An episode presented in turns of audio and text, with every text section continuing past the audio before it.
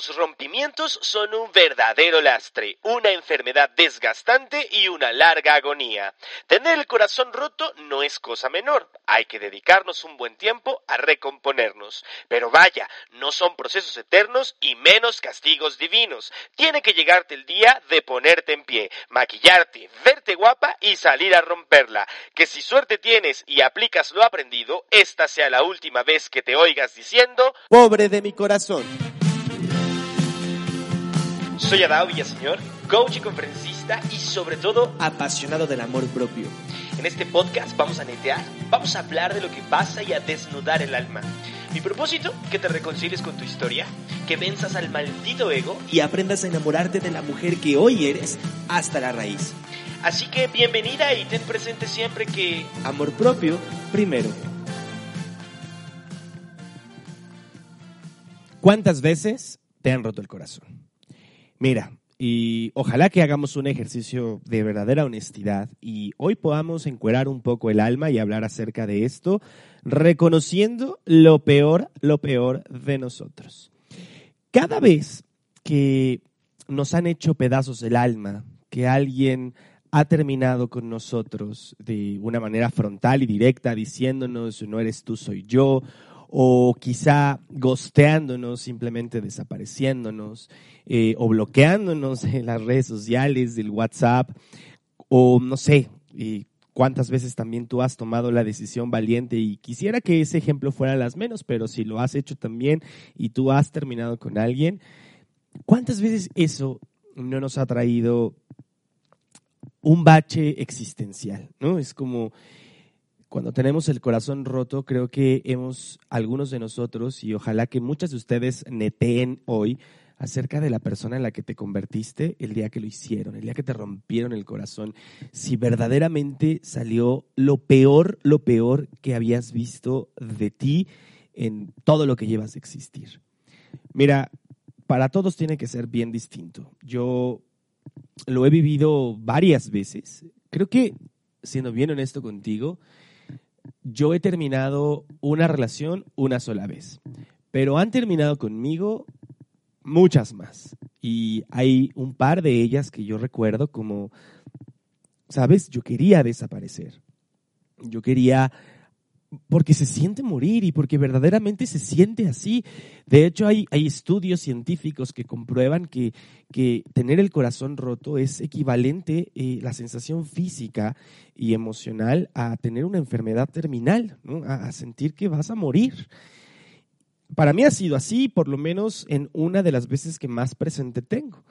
Y, recuerdo que pasé un día entero durmiendo y, no quería despertar porque me dolía demasiado lo que estaba pasando, porque me sentía estúpido y, y, revisaba una y otra vez la conversación que teníamos en WhatsApp y en Instagram y pensaba y pensaba y pensaba y pensaba en lo que había dicho y, e imaginaba en mi cabeza escenarios eh, diferentes. Eh, cómo pude haber dicho las cosas, en cómo pude haberlas hecho, en cómo pude haberlo cambiado para que este no fuera el resultado final. Y, no solamente fue ese momento, ¿sabes? Ese, ese día entero durmiendo y pensando y llorando, sino le acompañó de varios meses y sí, varios meses, iba a decir semanas, pero eso es achicarlo, varios meses en los que estaba obsesionado, ¿sabes? En los que le escribía así tal cual como los chistes en TikTok, eh, en cualquier ocasión para ver si llamaba su atención. Eh, le, llamé, le escribía estando borracho, estando consciente, eh, lo estolqueaba en las redes sociales y, y, y, y, frente a mis amigos contaba una historia diferente porque pues, qué vergüenza reconocer que la persona que eres también tiene esta faceta de ser humano destructivo. Y, de ser humano, ay, no, ya sabes, como fuchi, como eso que todo el tiempo criticamos, porque además cuando vemos a una de nuestras personas cercanas en fachas, llorando, no queriendo salir de su casa, dejando que su vida se vaya a la chingada, somos buenos para juzgar y para criticar y decir, ay, es que yo lo haría diferente, es que a mí eso jamás me va a pasar, es que aunque a mí me partiera el corazón quien fuera, yo nunca estaría en esa situación y ¡zas! de pronto la vida te da un giro y tú eres la persona que está en esa situación viéndote como una jerga, una piltrafa humana solamente porque alguien terminó contigo. Y es que toma mucho tiempo en nuestras vidas y toma muchos meses, a veces para nosotros muchos años, el poder voltear a ver y decir, ay no mames, ¿cómo es que ese era yo? ¿Cómo es que esa era yo? Pero bueno, a ver, ¿qué pasa? ¿Cómo, cómo resolvemos esto? ¿Cómo lo atacamos? ¿De qué manera, eh, de qué manera sobrevivimos a esto? Me gustaría decir que de amor nadie se muere, pero, pero seguro que sí, y seguro que hay estadísticas y podrán contarnos ¿Cuántas personas se han dejado morir por amor o por un rompimiento? El amor, así como es la cosa más bonita que nos puede pasar a los seres humanos y que sigue sin ser indescifrable eh, en el por qué es tan importante y cómo funciona y por qué nos enamoramos y, todas esas cosas, también el amor ha resultado, en, nombre del amor se han cometido los crímenes más grandes de la historia, así que tiene todos los lados posibles donde lo podamos observar. Pero a ver, Estamos hablando del rompimiento, de cuando tienes el corazón roto. ¿Qué hacer? ¿Cómo lo confronto? ¿Cómo lo manejo? Mira, inicialmente yo creo que hay que dejarse sentir lo que estás sintiendo. En el reconocimiento auténtico de las emociones es donde vamos a encontrar eh, los verdaderos aprendizajes. Tenemos que vivirlo y dejar esta huella impregnada en nosotros de cómo se siente tener el corazón roto, pero más allá de eso, tenemos que transformar y recontarnos la historia de entender qué es lo que llevó a que esta relación terminara. ¿Cómo es que yo dejé que yo me convirtiera en esta persona que sale de sí? ¿Cómo es que me dejé absorber en una ilusión tan grande? ¿Cómo dejé que el tiempo pasara y no vi las señales antes? Cada uno de nosotros va a entender como a mejor le venga la lección que obtenga después del rompimiento de pareja. Lo único que a mí no me gusta es cuando yo oigo a las personas decir que este mi ex o mis exes han sido los maestros más grandes de mi vida y me han dejado las lecciones más importantes de mi vida desde mi forma de pensar y no tiene que ser la tuya, y lo que yo estoy diciendo no tiene que ser verdad absoluta, no son ellos la contraparte, los maestros de tu vida. Eres tú, en reflejo en ellos, quien está enseñándose algo en la vida. Hay una lección que necesitas aprender y hay una persona donde necesitas depositar esa lección a aprender, pero no es la persona, ¿sabes? es simplemente tu reflejo en esa persona. Lo que yo necesito aprender en la vida, en este momento, lo voy a depositar en este ser humano que va a venir a ayudarme, a, contribuirme a que yo obtenga esta lección. Muchas lecciones son muy bonitas y muy positivas y otras son muy duras de confrontar cuando me toca aprender que soy un arrastrado, que no me valoro, que he depositado mi responsabilidad de ser feliz en alguien más, que eh, quiero ser y sentirme necesitado a partir de que otros me, eh, necesiten. Eh, o, cuando tengo lecciones bien lindas de, de aprender a poner límites, de aprender a usar mi voz, cuando otra persona viene y me enseña a perseguir mis sueños, ¿sabes? Hay, varios, y varias lecciones de diferente calidad y medida que van a entregarnos, que vamos a entregarnos nosotros mismos en reflejo de otra persona. Creo que cuando damos este primer paso a reconocer qué es lo que hay para nosotros de aprendizaje en lo sucedido, es cuando verdaderamente comenzamos el proceso de sanar. Y bueno, yéndonos a temas más llanos y más simples en la vida, algo que tenemos que hacer cuando una relación termina, cuando una relación se acaba, es abrir el periodo de no contacto. Y mira, hoy que estamos tan ampliamente comunicados, que podemos comunicarnos hasta a partir de las transferencias bancarias dejando un mensaje, tenemos que aprender a establecer un periodo de no contacto. Quizá para tus papás, tus abuelos, pues antes era bien fácil, ¿no? Porque para verte tenía que llamarte y podías negarte porque solo había un teléfono en la casa. Para verte tenía que recorrer media ciudad y tocar la puerta de tu casa. Hoy no.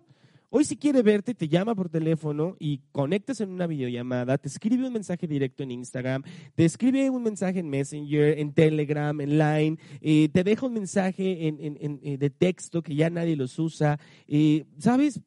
Hoy tenemos montones de formas de mantenernos comunicados. Entonces, establecer un periodo de no contacto con esta otra persona no significa que tengas que apagar tu celular permanentemente o, deshacerte de él o cambiar de número. Sí puedes apoyarte de bloquearlo de WhatsApp, bloquearlo de las redes sociales, eh, eliminarlo de tus contactos, eh, porque afortunadamente hoy casi la mayoría de nosotros no nos aprendemos los números de teléfono, e ir cerrando el círculo, sobre todo cuando tu pareja o expareja eh, pues conoce o está involucrado con tus amigos, ¿no? O lo involucraste en tu vida. Este periodo de no contacto es posible. No te hace estúpida, infantil, inmadura bloquear a alguien del WhatsApp. Mira que si para algo pusieron la opción, es para cosas como estas. No, no nada más es para bloquear al, al banco o a la vecina molesta o no, no, no. También sirve para esto, ¿no? Para deshacerte de relaciones no necesarias en tu vida. Y dentro de las relaciones no necesarias de tu vida es cuando alguien rompe contigo, ¿ok? Si, la opción está ahí, úsala. No te hace estúpida, tonta, inmadura bloquear a alguien de WhatsApp. Ahora bien, comunícalo. Habla de frente lo necesario y lo suficiente, porque tampoco tiene uno que vaciar su vida y contarle el chisme a todos, pero sí hazlo saber. ¿Sabes? Hay, hay, hay, hay reglas y hay códigos eh, implícitos en, las relaciones cercanas, tus amigos y tu familia. Hoy no estamos juntos y no quiero que me hables de él, no quiero que me enteres de él y si es posible, te pido que lo borres de tu lista de contactos, que lo borres de tu, de tu, de tu Instagram y de tu Facebook, porque no quiero que estar envuelta o relacionada con nada que tenga que ver con él, porque estoy en un periodo de no contacto no detengas tu vida, ¿sabes? Confróntalo, bloquealo, habla de esto con tus amigos, habla de esto con tu familia y, abre este periodo de no contacto. ¿Es importante para ti? Sí, porque esto te va a dar perspectiva, va a marcar una distancia entre tú y esta persona y entre tú y la situación, lo que te va a permitir entender el para qué sucedió lo que sucedió. Y el entenderlo va a darte también el camino y el empuje a, poderle sacar la lección a, lo que estás viviendo, a, el aprendizaje o la moraleja o la síntesis a lo que estás viviendo. Mira, ¿qué sucede cuando, cuando tú no borras el contacto, cuando tú no abres el periodo de no contacto con esta persona? caes en, una, en, un círculo vicioso. Esto funciona mucho para los que quizás y algún momento en su vida han estado envueltos en adicciones. Es básicamente el mismo ciclo, ¿no? Cuando un adicto eh, entra en un periodo de desintoxicación, lo primero que hacen es alejarlo de la sustancia. Y cuando lo alejas de la sustancia, comienzan a suceder muchas cosas internamente en él fisiológicas para que pueda limpiarse de esta, de esta sustancia. Lo mismo pasa cuando terminas una relación de pareja. Alejarte de la sustancia, de él, va a permitirte sentir lo que tengas que sentir hasta que no necesites la sustancia. ¿Qué pasa si de pronto tú le llamas y él te contesta? Y entonces quedan, quedan de verse, porque van a hablar de lo que sea, ¿no? Eligen tu casa, su casa, eh, un café, un punto medio, ahí vas. Y entonces se ven y cogen. Y entonces por un momento tienes de vuelta esta sensación de que las cosas están bien y te elevas un montón y te pones contenta, pero te das cuenta que de todas maneras el hecho de haber cogido esa noche no recompuso las cosas. Y entonces te pasa lo mismo que al drogadicto cuando regresa a la sustancia, ¿no? Siente por un momento que su vida otra vez es boom, es wow, pero regresa al mismo lugar. Lo mismo pasa con las relaciones. ¿Sabes? Este, este ir y venir, en algún momento también deja, deja de, de, hacerte atractiva a las personas. El rogarle a otra persona para que vuelva contigo y estar ahí permanentemente insistiéndole volver cuando ya te dijo que no, te hace menos atractiva. O sea, ¿Cómo es que en tu esquema de pensamiento se ve poca madre que le llames 200 veces en la semana para ver si regresan y, en, y si en la primera no funcionó, en la 200 sí? ¿Cómo? ¿No? Porque es lo que pensamos, yo creo, ¿no? Cuando estamos metidos en eso. O sea, si la primera no funciona, a lo mejor en esta 200, eh, número 200 que le voy a hablar y, repetirle lo mismo por 200 eh, veces más, a lo mejor en esta pega. No, lo único que hace es que nos vuelve también menos atractivo. O sea, reafirma la decisión de la persona de haberse ido y alejado de nosotros. Mira, yo lo estoy contando como en el momento en el que, en el que a ti te, te rompen el corazón, a mí me rompen el corazón, alguien más toma la decisión y se va. Yo creo, porque creo que es cierto, cuando alguien toma la decisión de irse de una relación, eh, es porque normalmente está listo para que eso pase. Y, y, normalmente siempre vemos que la otra parte, la que decidió irse, no le duele tanto. No quiere decir que no lo sufra, o que no tenga lecciones, o que no te extrañe. Pero si terminó contigo es porque estaba listo para irse. Finalmente, el que la pasa, el que la pasa peor es el que se queda y no el que se fue. Porque quizá no lo veías venir o porque para ti esa no era la forma de resolver el problema. Pero vaya, cuando tú estás en el periodo de desintoxicación, lo que sucede contigo es que tomas distancia para poder crear perspectiva. Y este tiempo de recuperación, mira, sí, sí es cierto que puede durar muchos años, pero también es cierto que puedes acortarlo. Y también es cierto que, que, puedes lograr estar de pie y de vuelta en la vida un poco más rápido. Y esto sucede cuando te tomas en serio lo que estás viviendo. Eh, vas a terapia, y te encargas de que esto realmente en tu vida eh, pues sea un, momento nada más y, te haces cargo de ti misma. En el episodio anterior te lo decía, lo importante de ser responsable de tu bienestar. Hacerte cargo de ti en el periodo de no contacto, más allá de darte la perspectiva, te va a dar la oportunidad también de volverte a poner en pie mucho más rápido. Hay que reconocer quién fui, lo que funcionó, lo que no funcionó y, lo que quiero hacia adelante. La mayoría de las relaciones que fracasan nos están dando el gran regalo de reconocer qué es lo que queremos hacia adelante. Cuando hacemos el recuento de los daños, nos podemos dar pues ahora sí que eh, caer en cuenta de las cosas que ya no quiero repetir en mi vida, de, eh, el sentirme asfixiada, de asfixiar a otro, a otro, más, de no hacerme feliz, de no poner límites, de no decir que no, me da ese permiso y me permite eh, a, la vez encontrarme en una mejor posición para que la siguiente ocasión, la siguiente vez que lo intente, tenga mejores planteamientos y mejores bases de por qué elijo estar con alguien. Y en ese mismo periodo también tengo que recuperar las cosas que me hacen ser feliz. Eh, el darme cuenta que puedo ser feliz por mí mismo, porque muchas veces cuando rompemos con alguien sentimos que nos están quitando parte de nosotros, porque depositamos nuestra felicidad en esa persona. Me sigues también en, en cómo creamos este concepto aunado al capítulo anterior, ¿no? Lo importante de aprender a ser feliz individualmente y de estar en una relación donde soy feliz por quien soy, por lo que tengo y comparto mi felicidad y, y recibo y comparto la felicidad del otro es, lo más bonito y lo más grande, porque si la relación termina cuando tenemos este entendimiento de la individualidad, entonces estamos tomando la decisión conjunta de, terminarla. Y te lo decía en el capítulo anterior, ¿no? Eh, si el próximo paso que quieres dar no me involucra a mí, quiero que seas feliz. Y si eso no necesariamente significa que es conmigo, voy a ser feliz porque eres feliz. Creo que eso es lo que deberíamos de perseguir más allá del amor romántico. Pero bueno, redondeando en el tema y para poder cerrarlo, quiero que sepas que el periodo de no contacto, el crearte perspectiva, el retomarte, va a permitir hacia adelante que tú puedas volverte una mujer mucho más sabia, mucho más inteligente, con más información acerca de quién eres y cómo crear nuevamente una relación. Vas a tener bien identificados los grandes nos, pero también los grandes sís. Y una de las preguntas que tiene que existir en este tiempo y de las reflexiones más amplias que tienes que hacer en tu periodo de no contacto y en tu duelo es de qué manera me gusta ser amada. Que comiences a darte esa respuesta porque, sabes, muchos de nosotros no lo sabemos.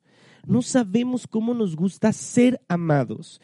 Y a veces también nos cuesta trabajo reconocer cómo nos gusta amar.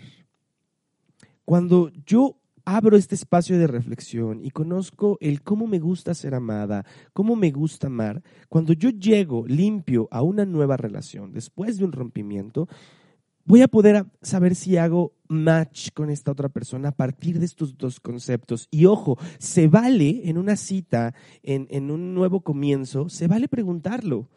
Es una pregunta 100% válida. Y, y si estás en citas, pregúntaselo a tu date. ¿Cómo te gusta ser amado? ¿De qué manera amas?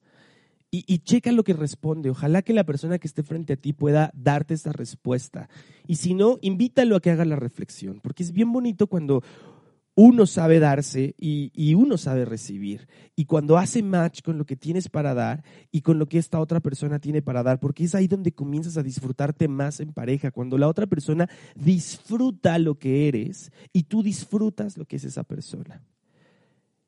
Cuando terminas una relación es porque en algún lugar y en algún momento dejaste de disfrutar lo que la persona te daba, dejaste de disfrutar lo que tenía para darte y él también perdió el interés en lo que tú tenías para dar. Y eso no está mal. Somos personas y cambiamos todo el tiempo y puedes confiar en que todo el tiempo somos distintos y que vamos a cambiar porque es la única constante que tienes eh, realmente certeza en tu vida del cambio.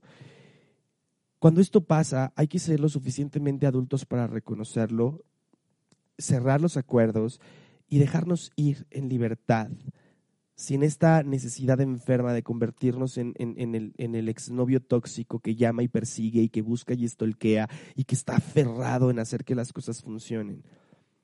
Cuando algo no funciona, cuando algo ya nos sirve, no tenemos que arreglarlo porque no estamos aquí para arreglar a nadie.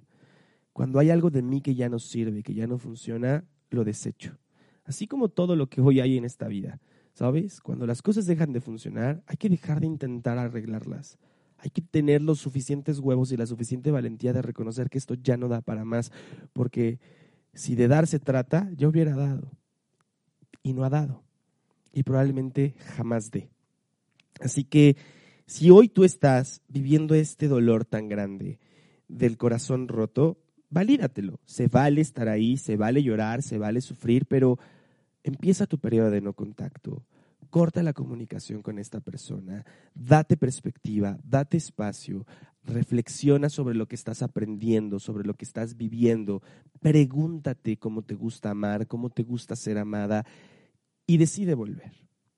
Cuando estés completa, entonces tomarás una decisión sobre si lo mejor es ir a buscar a esta persona y reintentar la relación o verdaderamente cerrarla y finalizarla y estar dispuesta para comenzar de cero con alguien más. Lo que sea que hagas, hazlo en conciencia de que estás respetando tu tiempo, tus procesos, estás cuidando de ti y de tu corazón. Es tu responsabilidad única en la vida ser feliz y darte bienestar otorgártelo a ti y compartirlo va a ser un bonito regalo. Pero si estás en una relación que no funciona, donde todo el tiempo estás esperando que él cambie, que él modifique, que ella sea distinta, que ojalá algún día se despierte volviéndote a amar, no te engañes más. Si hoy no funciona, ya no va a funcionar. Y no hay mejor plática que la plática que deja de ser incómoda y busca la felicidad de ambas partes. Y como sea que esté ocurriendo en tu vida, no olvides jamás que amor propio primero.